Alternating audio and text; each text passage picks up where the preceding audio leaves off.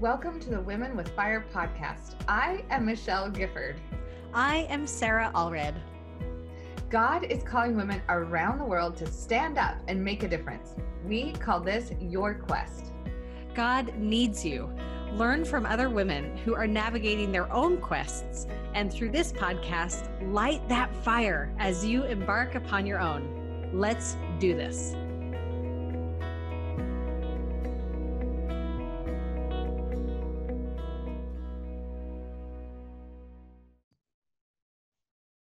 Hey, you, and welcome back to the Women with Fire podcast. This is Sarah Allred. I get to be your host today. I'm so excited, and I've already admitted to our guest I'm a little bit starstruck, and I've been doing some serious research and serious re-binging on the podcast that I have heard her on. I am here to introduce Dr. Jennifer Finlayson-Fife. I'm so glad you're here. Thank you. Thanks for having me. So if you don't know Dr. Jennifer Finlayson-Fife, you really, really need to. And I love her because of her boldness and her unapologetic nature of just helping us appreciate being human and loving the human experience, and also really, honoring her experience as a member of the Church of Jesus Christ of Latter-day Saints and the unique challenges that we face as women within this incredible theology that we have been given. So a couple of stats about her so that you can kind of connect with her before we get started. So she is an LDS relationship and sexuality coach, as well as a licensed clinical professional counselor in the state of Illinois. She has a PhD in counseling psychology, and in addition to her dissertation research on LDS women's sexuality and relationship to desire, she's taught college-level human sexuality courses. Big stuff, listeners. Holy smokes. And before I dive into some of the other things that you have done, I think you have single-handedly broken down some massive barriers for LDS women and sexuality. Have you felt that as part of your calling? I definitely have felt that. As it's something I don't maybe talk about a lot, but I do feel called to the work I do. I mean, it's just kind of always been in my heart, always been something I was thinking about even as an adolescent. I was somebody who thought I shouldn't get a PhD because I felt like that was almost counter to being a good woman, being a good Mormon woman, having a family. And I just felt kind of at each decision point like I was doing the right thing. So anyway, but it's definitely felt like a very valuable experience, and just something I feel really a great sense of privilege for being able to speak to and help a lot of women in the church. Do you feel like you've had specific experiences specifically with the Lord that have said, keep going and I'm behind you on this? I would say that it's always felt clear to me that God is at peace with where I am. I don't mean to say that I never make mistakes or that I don't, obviously I'm, sure. You know, we're all human and we're all imperfect, but I've definitely felt a sense of peace and clarity about what I'm offering. So, and it's also by their fruits, you shall know them, like meaning I can see often how it impacts people's lives and marriages, how people become stronger, clearer, more comfortable within themselves, more at peace with their sense of who they are. And that's very important. It really does demonstrate to me that there are true principles, right? True ideas. Ooh, I love that. Yeah. That's a very clear idea that I can take home and say, oh yes, by your fruits, you shall know them, and the things that you're seeing. So tell me, was there a moment or a journey of bravery that gave you the guts to do this? Oh, that's such a good question. I would say you're tackling one of the most taboo subjects. Yeah, no question. Within the church. Where's your bravery coming from? I know. From? And I said to my husband before, like, I like people to like me. Really. I mean, that's almost a problem for me. I like people to like me. So I'm like, if I want people to like me, I shouldn't be talking about sexuality to Mormons, okay? get people distressed, right? And should have talked about communication techniques and left it at that. But I would say that, you know, when I was a young person, I always grappled honestly with questions. Like, I felt very clear that God was there, loved me, knew me. I felt very much that the principles that I was learning at church were true. And yet I really struggled with some teachings, and I felt guilty for struggling with them, like women's role. And what I experienced is sometimes women taking a sort of background, suppressed position. And I was earnestly grappling with those questions. And it wasn't in the focus of sexuality at that point in my life, but they troubled me. I learned about polygamy, and I felt like, I know God loves me, but does God love me a little bit less than men? And these were, it's just how it felt to me. And so, you know, in an effort to really solidify a testimony and clarity, I went on a mission as kind of an act of sacrifice to really have a testimony, to really kind of get clearer on some things. And I won't tell the whole story because it's a little too long, but towards the end of my mission, you know, I really obeyed all the rules. I did everything, kind of really looking for this. And towards the end of my mission, I went into a bit of a crisis because a friend who was leaving the church and had sent me a letter, and I really pressured in my relationship with God at that point, like I really needed to know. And so I fasted for several days. I, you know, really was that kind of archetypal wrestling. Yes. And on the fourth day, I remember getting what I knew was my answer, which was that there are many false traditions, even in my church, and it's your job to discern and to stand up for what you know is right and to live by what you know is right. And it's like I knew that was my answer. I knew it was right, that I needed to, that it wasn't just going to be handed to me like, all this is, you don't need to worry, here it all is. It was a message of, it's right for you to struggle with some of these questions and to stand up for what you honestly believe is right. And I actually was afraid of that answer. I have to be honest, it wasn't an answer that gave me a lot of comfort, because I felt like it was going to make people think I wasn't being good or doing my job or just deferring to everything I'd been taught. And so I kind of put it away for a few years, and then sort of reapproached God in my relationship again around that, like, and sort of got the answer, I thought we've been over this. Oh, and it's kind of at that point that I had a little more courage in allowing myself to, I was doing a women's studies minor at BYU. I was grappling with a lot of these questions, but now I was starting my master's degree, and I just allowed myself more to stop forcing everything into a box and allowing myself to honestly grapple with what felt right and loving and godly and what didn't, and allow myself to challenge some things. And then slowly I moved into the sexuality aspect. That's when I was looking for a dissertation topic. And I had been asked, as a Mormon woman who was still single, to teach two undergraduate courses. One was drugs and alcohol, and the other was human sexuality. And I thought it was so funny that Jackpot. I'm like, I can't believe. But I ended up agreeing to teach the human sexuality course. And so that's, you know, I was teaching Catholic men and women because I was at Boston College. And so I was really starting to look. Sounds like the start of a joke. Yeah. Funny. Yes, exactly. It was funny. So, you know, I'm talking to having these men and women write essays, college students write essays about their experience growing up Catholic and their struggles with desire and anxiety about sexuality and so on. And it made me really start thinking about, maybe I should really look at Mormon women's experiences, because we don't have a double standard so explicitly in our theology as there is in Catholic theology, or at least culture around men and women and sexuality.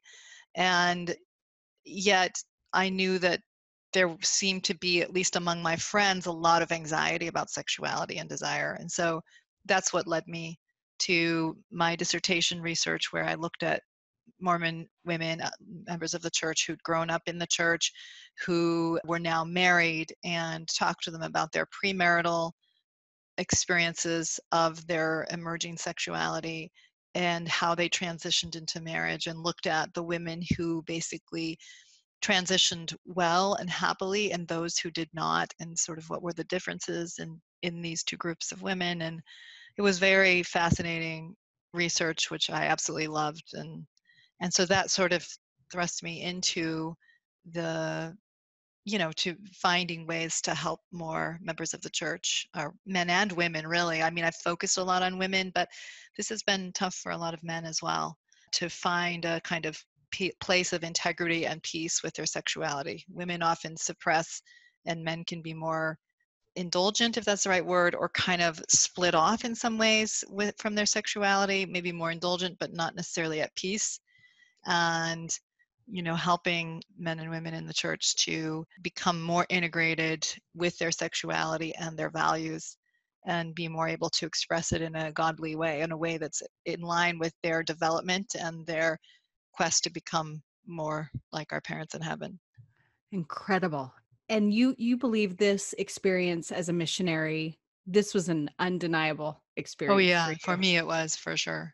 And I do perceive you as someone who is unapologetic on what you're talking about, and knowing you are helping just tens of thousands, if not hundreds of thousands of people be introduced to seemingly new ideas regarding this with our theology. Have there been moments of total loneliness in this, in teaching about this?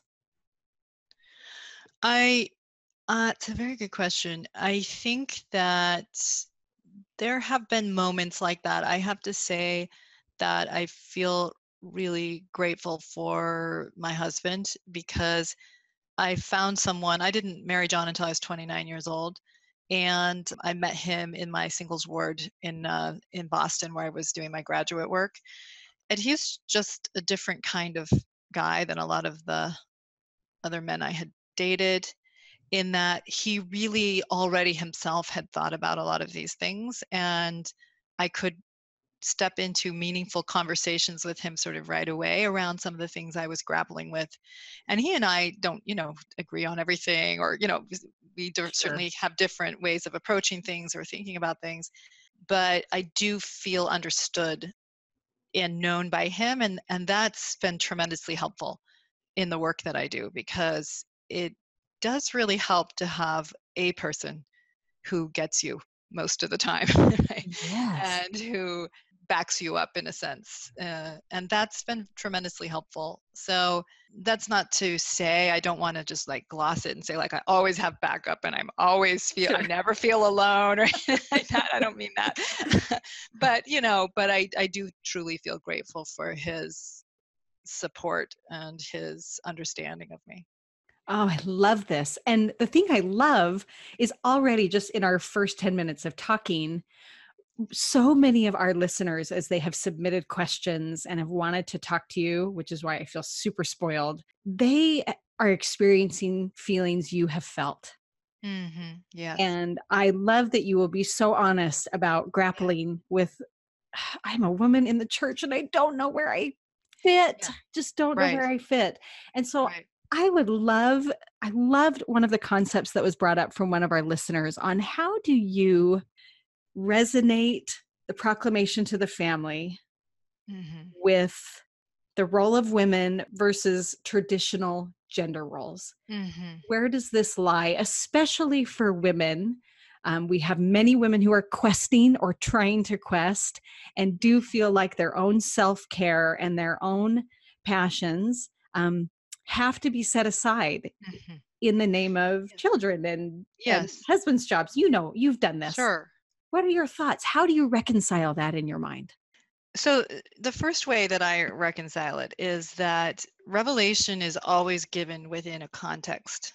It's always given within a cultural context and to people with limited views of godliness, both through people with limited views and to people with limited views of godliness.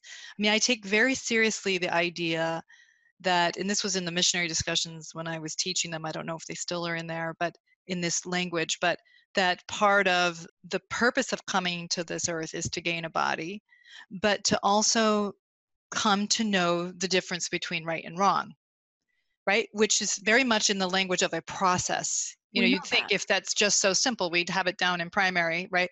But it's a process of discerning what is good, what is bad, what is right, what is wrong, what's godly, what is not of God.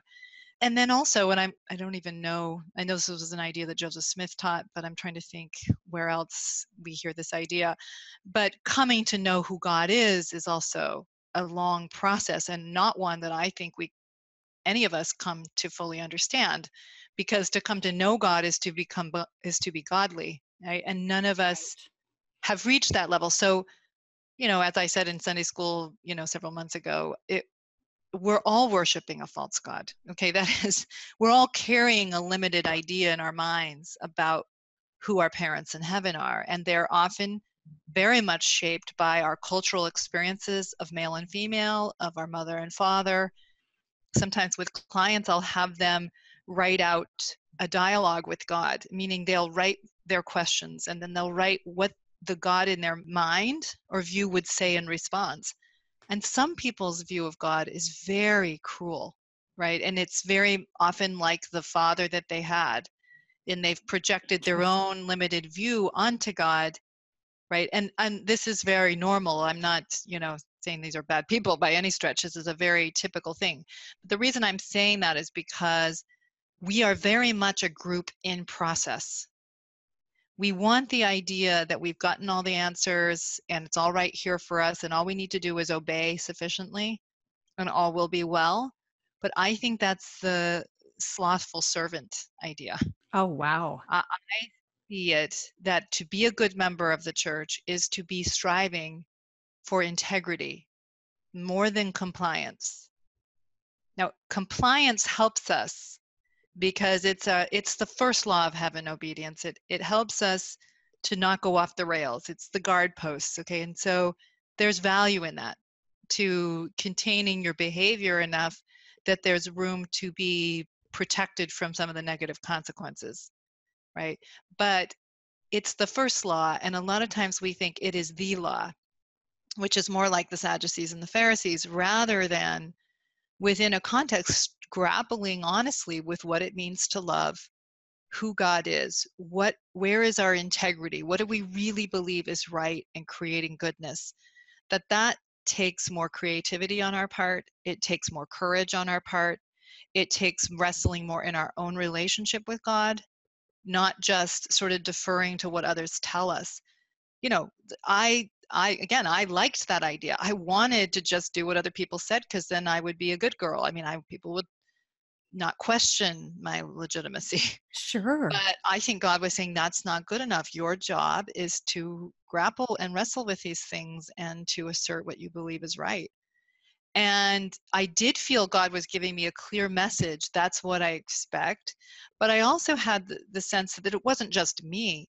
You know, that all of us really need to grapple honestly with what's true, because we are responsible for the choices we make. I think sometimes we use the idea of obedience to sort of make somebody else responsible for our life choices, right? Like if I just obey, I will get someone else, I'll get the reward, or I'll get the safety of that. And right, there often is safety in a sense in making thoughtful choices or going along even with what someone else has told us, because they've gone before us. They're wiser than we are. They know more than we do. But it's not enough to just stop there. You have to, you know, because the choices we make impact our lives and our development and our happiness and our children. And so we have to be thoughtful consumers, in a sense, of the ideas that we're offered and the choices that we make. And I think that's a part of godliness. You know, we're not taught, and this is another amazing part of our theology, that we're taught that we're in this progression to become gods ourselves. And gods are actors, creators. You know, they have achieved wisdom, not just compliance. Right? Oh, wow. And to create wisdom, one must be an actor in a complex world. My mind is blown. My mind is blown that they're not just compliant. Right. You guys, our listeners are so lucky, right? My mind is blown. One of the things I admire so deeply about you is that you do consider our theology to be very unique and amazing. Yes. Really amazing, clearly, because you are an active member of the Church of Jesus Christ of Latter-day Saints. And one of the things you said in a recent podcast with Jody Moore is you said, and I'm going to quote it exactly. I went back and made sure I did this. You said, the theology of the Church of Jesus Christ of Latter-day Saints is amazing because, quote, we believe the body is necessary for spiritual enlightenment. The body is critical for becoming more godlike. We believe in parents in heaven who are embodied beings. So this impacted me so much. Again, another mind-blown moment, and has let me think a lot about what elements of Latter-day Saint theology do you feel we may be missing the mark on that is just beautiful and amazing, and specifically for women and sexuality and marriage? Well, two come to mind. One is in reference to what you're saying, which is, I think, and this is so much of the work I do, and I talk a lot about this in a course, an online course that I do called The Art of Desire, which is really looking at the way we've misunderstood the body and sexuality. And culturally, see, I make a big distinction between the cultural interpretation that's often linked very much to where we are developmentally as a group, okay, and the theology itself, because I think the theology is really rich and profound. But it's a little bit like Joseph Smith said and Elder Uchtdorf have said, which is that we often think we get something and then we kind of slam down the doors and don't sort of stay open to seeing it in a deeper, richer way, right? And so I think the body and sexuality is absolutely a way we've kind of inherited other Christian traditions around this, which is to see the body as an impediment to goodness, the body as a threat to goodness. Sexuality, pleasure, is, we see it as almost inherently a threat, unless you're married and it's all under deep control. You know, that's often what we think, and we're quite terrified of our sexuality, and we teach our children to be quite terrified. And I think this is the wrong way to think about the body and to think about sexuality. I think that I don't think of sexuality and the body as good or bad inherently. I think of them as being, depending on how we are, well, I guess I would say I think of the body as good inherently, but I would say sexuality isn't good or bad specifically. It's how we're in relationship to our sexuality that determines whether or not it's good or bad. What are we in fact creating with our sexuality? Our sexuality is a given. We're born sexual beings. We have no choice on that matter, okay? Right. And our sexual development, of course, is very nascent and early when we're first born, but it's still present. The sensuality of our bodies, the capacity for pleasure is all in place, even as babies. And so it's not about whether or not, we see it culturally as Satan's pathway to taking us down. So when our kids are coming of age or adolescent, we get very often shaming and anxious about their emerging curiosity, their emerging sexuality. And we do them a deep disservice because nothing's going wrong that they're sexually curious. It's going right. It's going right. It's absolutely going right. If they weren't curious, if they had no feelings, that would be more concerning, because then there would be the question of whether or not they would be able to be in an intimate marriage and really love and be loved in this way.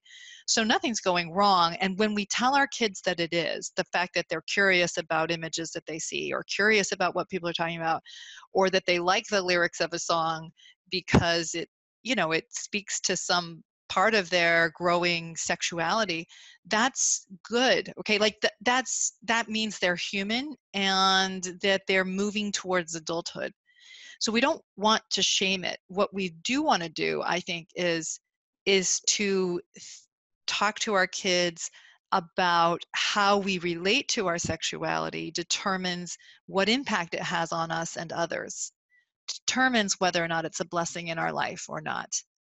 Right? It's like, you can think about it in the frame of food. that the sensuality and pleasure of food and how we're in relationship to food can be a wonderful part of our lives, but it can also be a destructive part of our lives.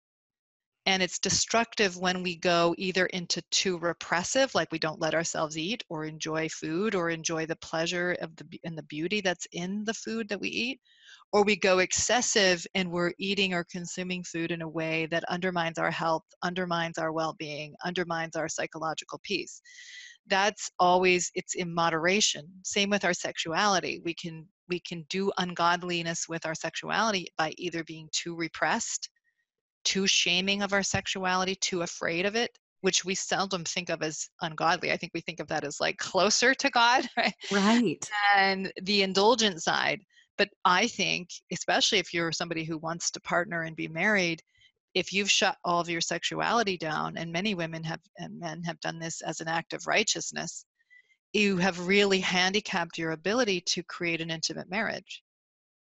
And I don't just mean sexually intimate. I just mean even emotionally intimate, because a whole part of yourself you are terrified of.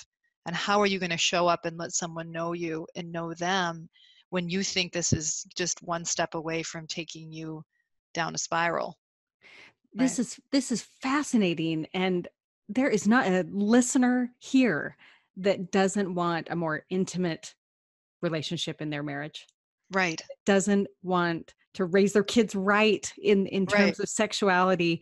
And why did it start this way? Like, why is it this way? Why do we teach sort of false ideas about sexuality and so on? Is that what you mean? Yes. Well, I think, to be honest, especially before birth control, in lots of societies, not just within our faith, people have been quite terrified of sexuality, because if a child or, I mean, teenager or adult has sex, they're going to have a baby. And then that society has to come up with a way to care for that baby. And, you know, there's big implications for being sexual. And so you can see in a society that wants to control the behavior of its members, why you're going to use scare tactics, meaning it's a natural man response to want to use scare tactics. Okay? Yes. And right? That's where we started. Like, right. Exactly. So it's not shocking that that's how we've sometimes responded to it. The second thing I would say is, when it comes to being in relationship, sexuality is the hardest thing to integrate.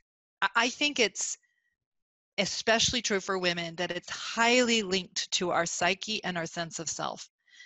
And so I think it's harder to develop the maturity to really be at peace with your body and your sexual sense of self.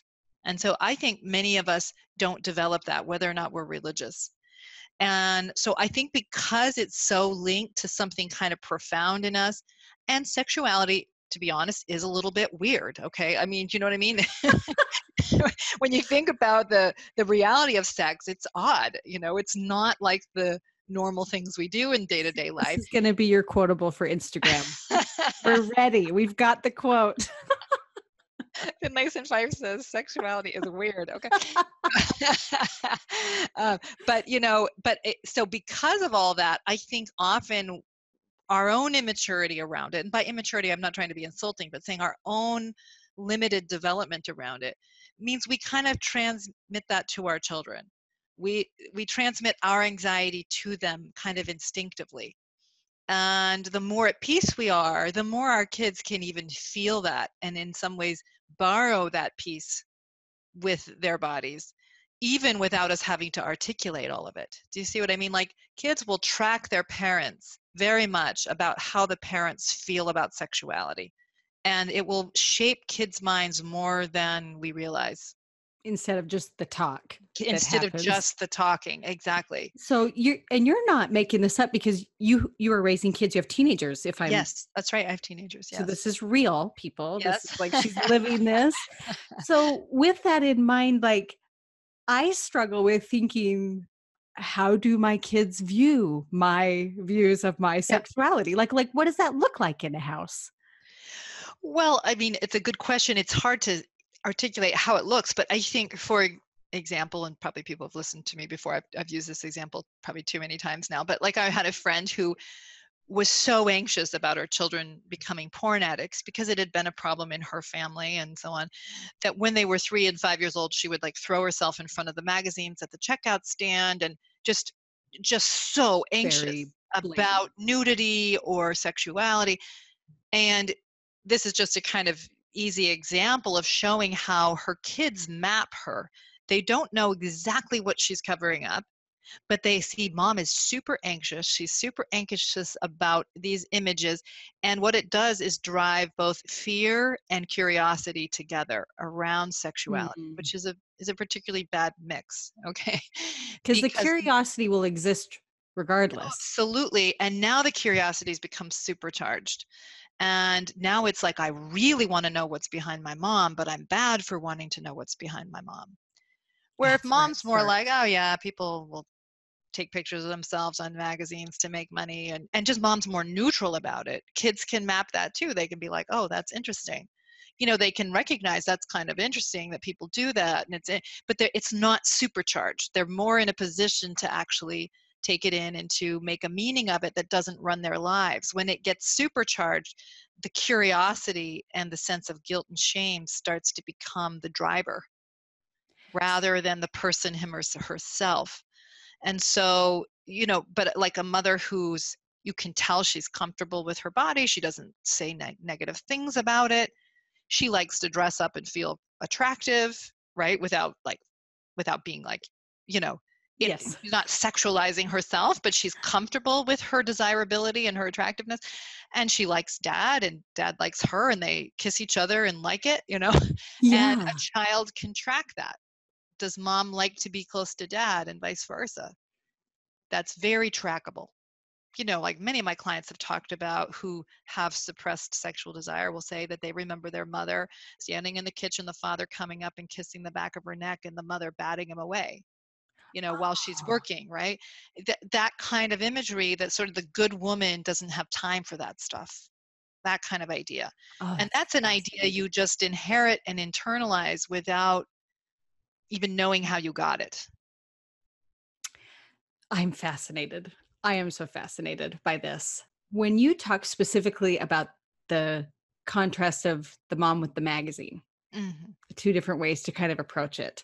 With the second approach, seemingly maybe the more correct approach where we're not trying to supercharge curiosity and fear together, you still want to somehow communicate that this is against our value system. Mm-hmm. So how do you stay chill and neutral and also say, please don't do that though? Please don't. I would never even say, please don't do that, because that's the idea of you should, for me, not do these things. That's, in my view, not the right view. It's not the right reason that a child wouldn't do something.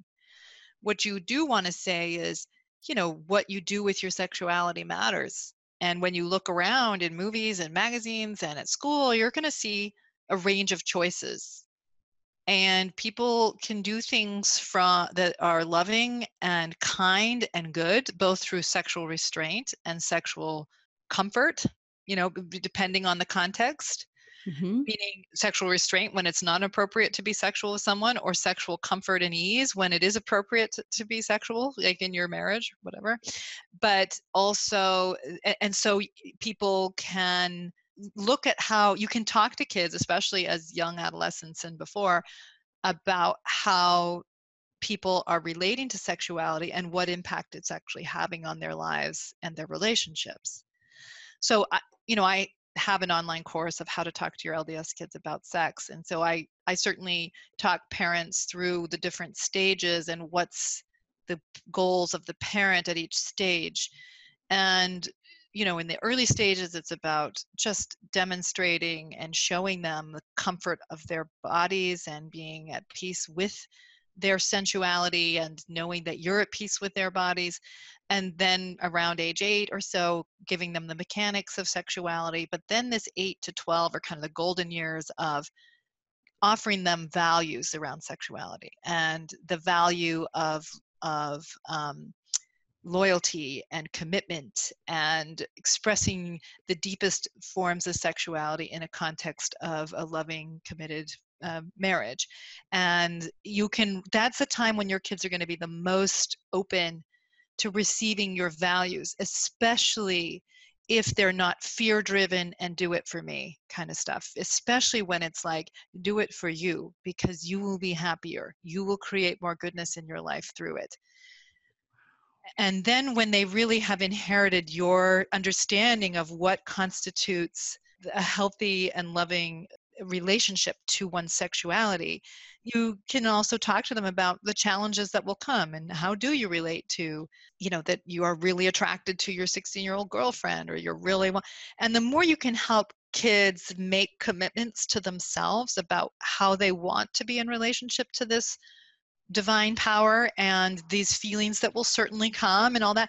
It's not fear-driven. It's not doing it to keep other people happy with them. That's a very dangerous way to do it, really, because, and girls do this especially, because then you want your boyfriend to be happy with you, right? When it's not driven from within yourself, and I found this very much in my dissertation research, the women who had the easiest time living the law of chastity had made a commitment to themselves and to God about how they were going to be in relationship to their sexuality. And paradoxically, they transitioned most comfortably into marriage because they saw it as their own decision. They saw it as, I am doing this for me, not for some future man to like me, not to be pure for him, but about how I am in relationship to this body that God gave me, this awesome sexuality that I get to have. And I want to be chaste until I'm in a committed marriage when it will be fully okay to express it. And then they really believed it was fully okay.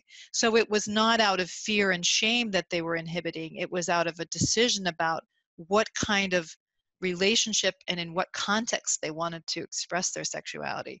The people who did relatively badly were much more fear-based. They were much more concerned about what others would think, what their bishop would think, what their boyfriend would think, what God would think, but not in a good way, like more this punishing God. And so then they would be in this struggle internally. They're getting pressured by their boyfriend, for example, and they're in this struggle between wanting him to be happy with them versus wanting the bishop to be happy with them, but not asking themselves, what do I need to be happy with me around this?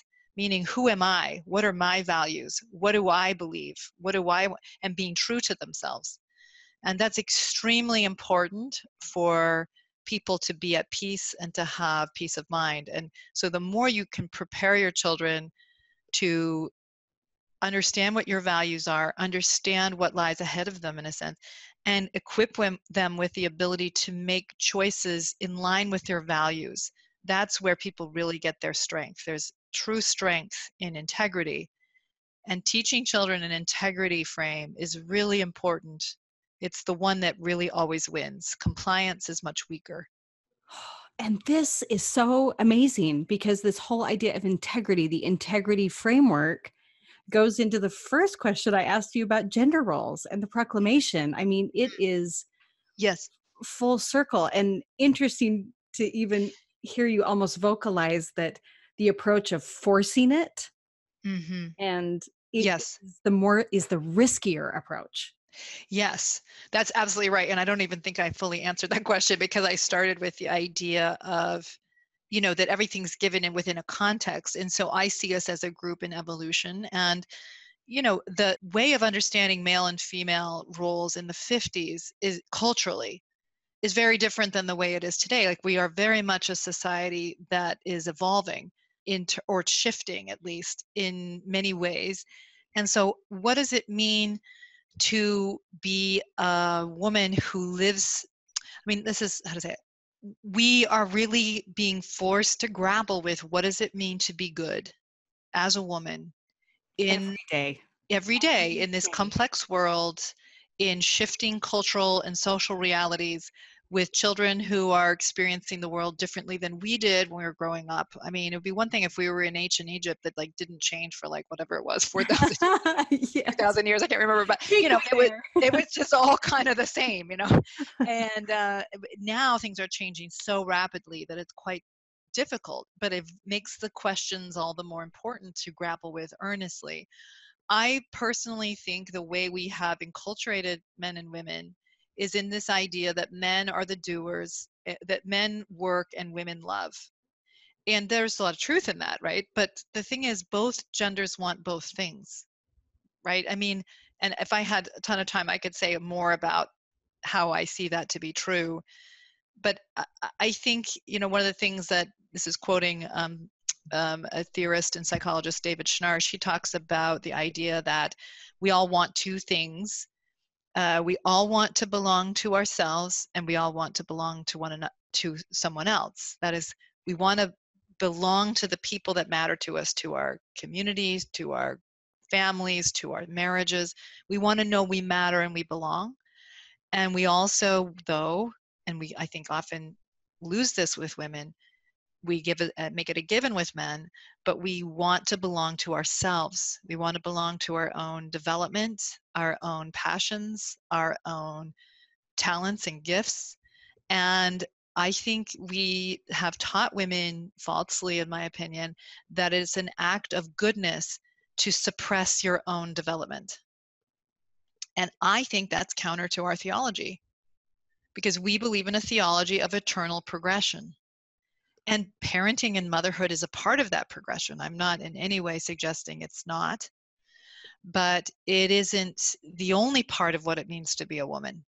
And often when we talk about being a divine woman or our divine roles, we mean mother, rather than to be a creative, loving woman who exercises her gifts for the benefit of her own development and the benefit of those she loves. And what does it mean today in any given context? In my own life, I had finished my PhD. I'd actually been offered a job at a university to be a professor. My professors that I was leaving, I was finishing my degree, thought I was crazy to turn that job down. But I really did want at that point to not work. I wanted to be home because I had a child who'd just been diagnosed with special needs. I just had a second child. I wanted to be home. It's what I chose, what I desired. And it was hard. It was way harder than my husband was doing. I had a special needs child, a baby. I mean, some of the hardest moments of my life was trying to get groceries, and I'm not exaggerating at all. You needed Walmart grocery pickup. So they didn't have it back then, I think. So, you know, so anyway, but I think that I chose in line with what I believed was right at that point, and was home because it was the most right thing for me. It wasn't even like God thinks I should do it, and therefore I'm going to do it. It's that I wanted to do it. I wanted to be home because I didn't want to turn it over or entrust someone else with it. And that at a certain point when my kids got to be a certain age, then I wanted to start expressing my other gifts in the world and engaging my capacities in other forms, not just always being home. For me, this felt important and right, and I could feel when it was shifting. And it was no longer right for me to just be home, knee deep in kids stuff. And I think that, how to say it, we're always in this tension between belonging to others and belonging to ourselves.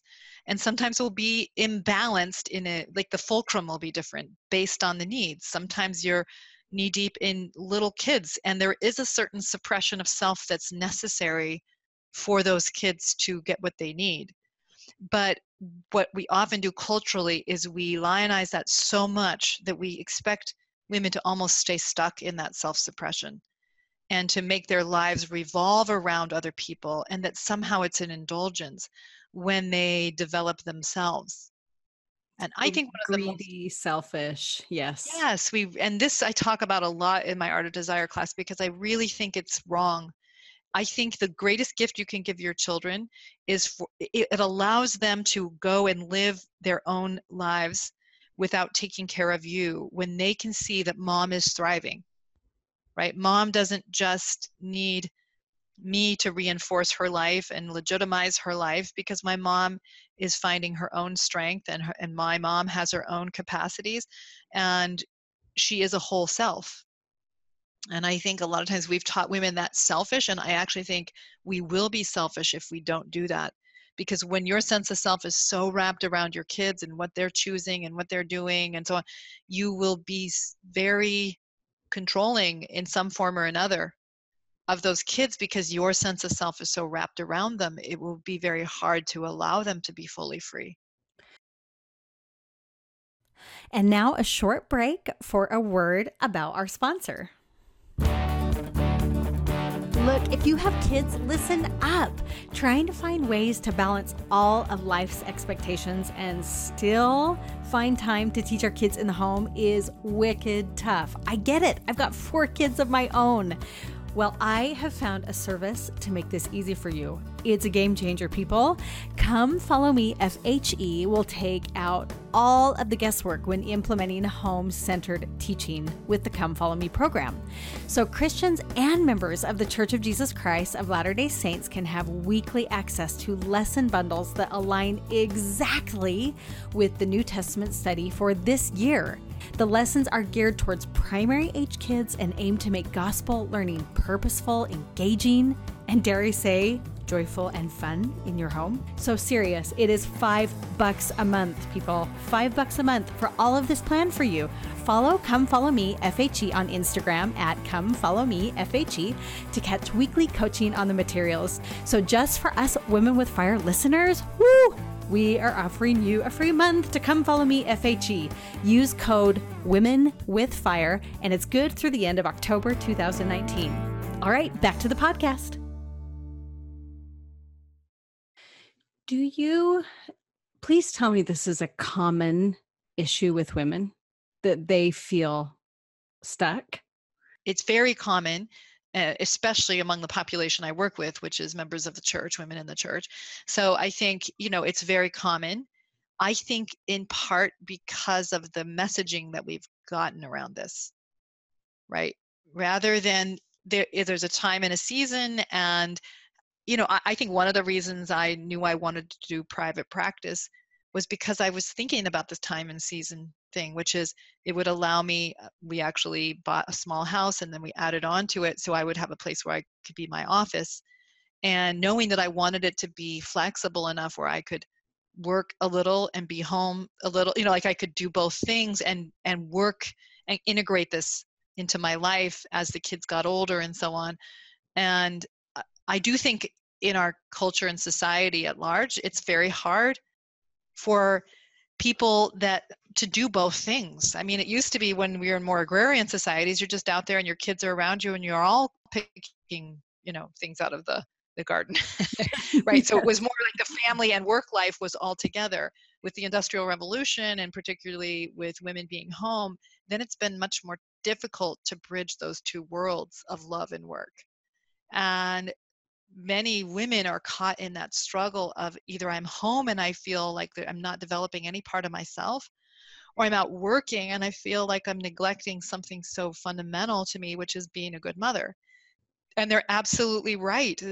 I feel quite privileged that I have, I was listening to some research on this, that they were talking about the women that were the happiest had their own businesses or had private practices because it allowed them the flexibility, right?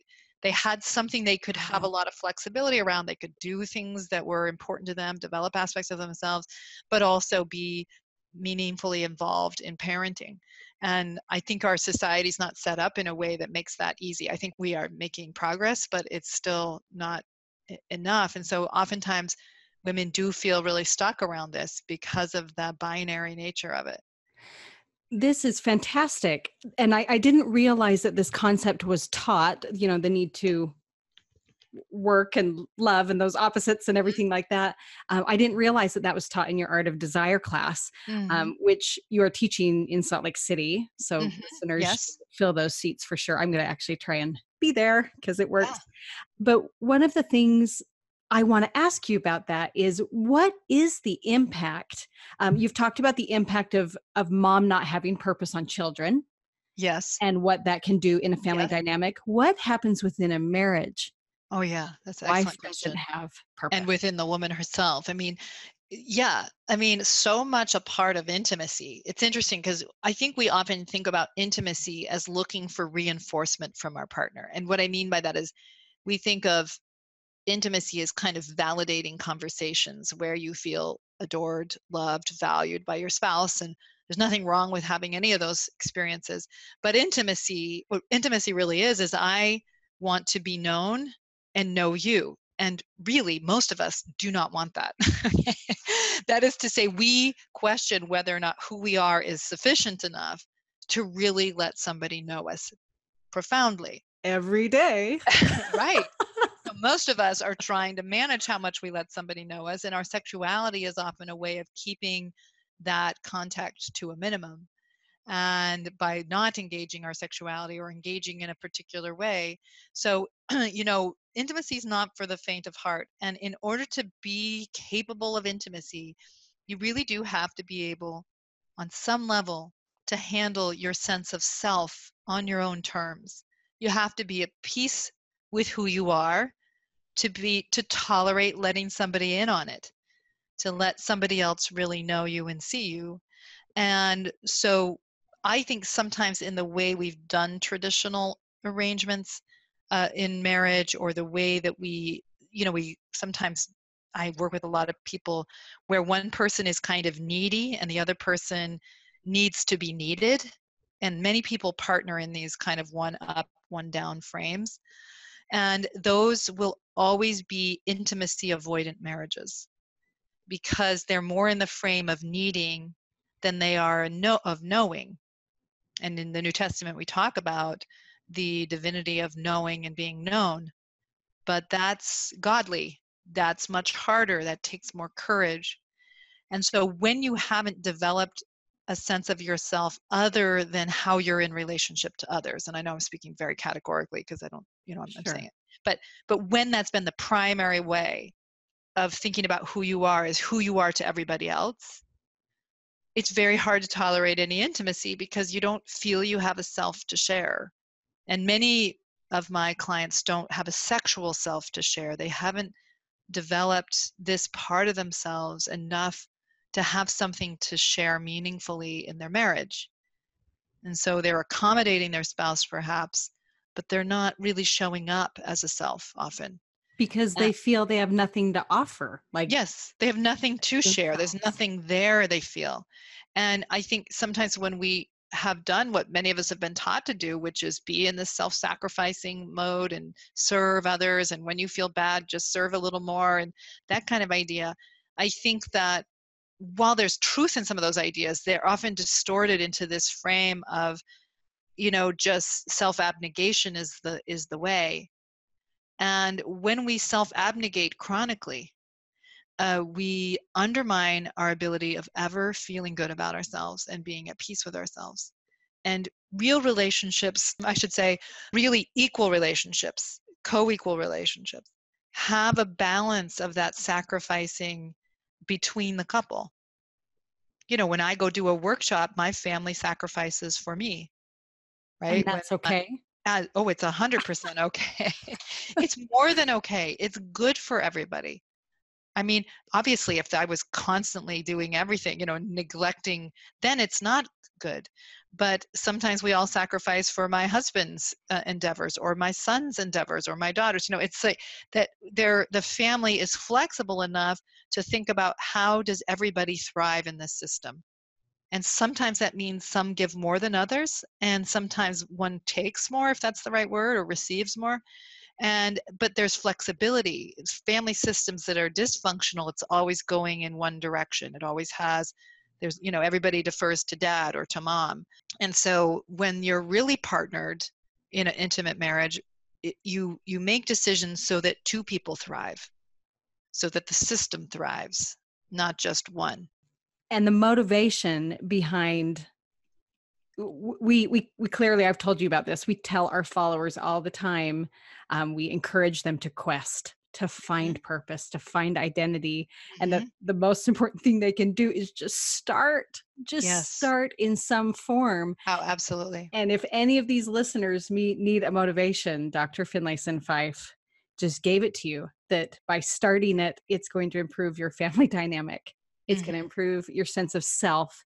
It's going to improve your intimacy, both emotionally and sexually. I mean, this could be a real core improvement for our listeners who really desire to expand themselves. Yeah. And one of the things that I talk about in my workshop is basically I ask women to think about what do they do on a regular basis? What do they love to do? And whom do they do these things for? And why are they doing that? What does it serve? How does it serve the people that they're doing that thing for? And basically, this is very much linked to their purpose or their, it's an aspect of themselves. And then I ask them, how might I develop this or create more capacity around this gift? Now, some people may have many that they can think of. Others I've had say, I have nothing. One person who came to one of my workshops said that after that exercise, she went home and cried because she couldn't think of anything. She's like, I do everything for everybody else. And I used to have a self when I was 16 and 17, and now I'm 40 years old and it's all been suppressed and it's under a big pile of laundry and yes. I don't know. Literally and figuratively. Right, exactly. And so she made a commitment to herself that she was going to start praying and be open for something, anything. And she actually, started doing more. I can't remember exactly how it came upon her, but she had been thinking about sort of meditation practices. And there was somebody that was writing a book and asked her if she'd be willing to create, it was like all of the men were going to general conference, to the men's session. And so she invited over her friends and did a meditation session in line with it. She was like, I just want to try it. And the women there loved it. And one of the women there was married to somebody who was writing a book and said, and she told him all about it. Then he wanted her to actually write the section of some potential meditations. Well, anyway, it's continued to blossom. That book's actually being published. She's been doing meditations. She came to one of our retreats, which is a 3-day, and she did the meditations for the women who loved them. I mean, women were just going on and on about how beautiful and helpful these things were. And she wrote me and just said, you just have to know it started with me crying because I felt like there was nothing, that I was dead inside. And then just starting something and trying, and it's slowly evolved into something that's really meaningful to me, that feels specific to me, and that this is so much how that it's a creative process more than an uncovering process. Does that make sense? Like we uncover something, we might find out what a talent is that God has given us, but then it's very much about creating and developing and offering and taking risks with it that we forge a self.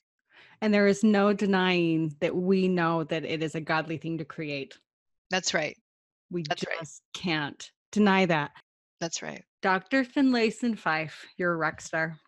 You're a rock star. I dare say that with all of the notes I've taken, we will probably invite you back. Back on this podcast, sure.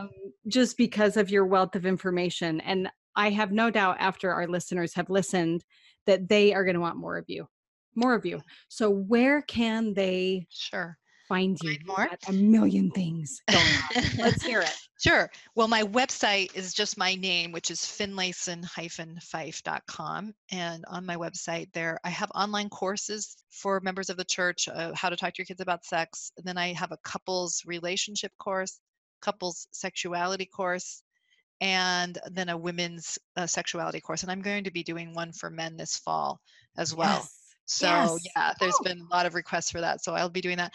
And then I have lots of podcasts on my website that are free that you can, of course, listen to. I will be doing a workshop in Salt Lake on September 19th and 20th. I could have pulled it up. Already, we just put it up to sell, and it's really filling up quickly. So hopefully it will still have some openings for people that want to go to it. There is, I'm doing a couples retreat in Jackson Hole in October for, again, couples, members of the church, that is both a relationship, 2 days of relationship, and then 3 days, 2.5 days really around sexuality. And so we did that last year and it was a big success. And then for those who might be interested, we're doing a retreat to France in May of 2020. It's 11 days of, instruction from me while seeing all these beautiful, romantic, lovely places of Paris and Provence and all this. So we did this in Italy last year and it was a huge hit. I mean, it was really remarkable to actually interact so much with these couples and to see so much transformation happen in the course of the trip. And so we're going to do it again. And they can find out and sign up all through your website. Like if they want an email alert and those kinds of things. That's right. That's exactly. They can sign for my email list if they want to be notified. And then there's an events page and also like an events link and a podcast link and courses. So yeah. Fantastic. Well, a sincere thank you from myself personally, and certainly our listeners. I just think you're a warrior. Thank you. Super brave warrior who has tackled topics that are tough and sadly awkward often. Yes. And that you have been willing to make your life's work around things that are just changing lives and families. I just thank you so much for the incredible work you do. Thank you. Thank you so much. Hey, you guys, that was a great episode, right? Well, do you want a little bit more or a lot more? Well, we have it for you. Head over to thewomenwithfire.com/bonus, and you're going to find 2 bonus episodes that you can download that can literally get your soul on fire right now.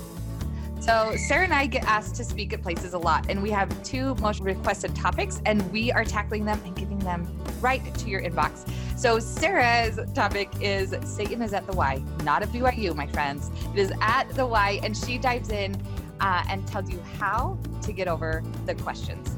Then you can pop over and listen to Michelle talk about like the thing she's most fabulous at talking about, and that is God is speaking. Do you hear him? If you feel like revelation is sort of a tripping point for you, she has got some incredible ways that you can better hear the Lord in your everyday life. So these are bonus episodes. You can jump on right now at thewomenwithfire.com/bonus. Download them right now, and there is more for you to enjoy. Thanks so much for joining us at the Women with Fire Podcast.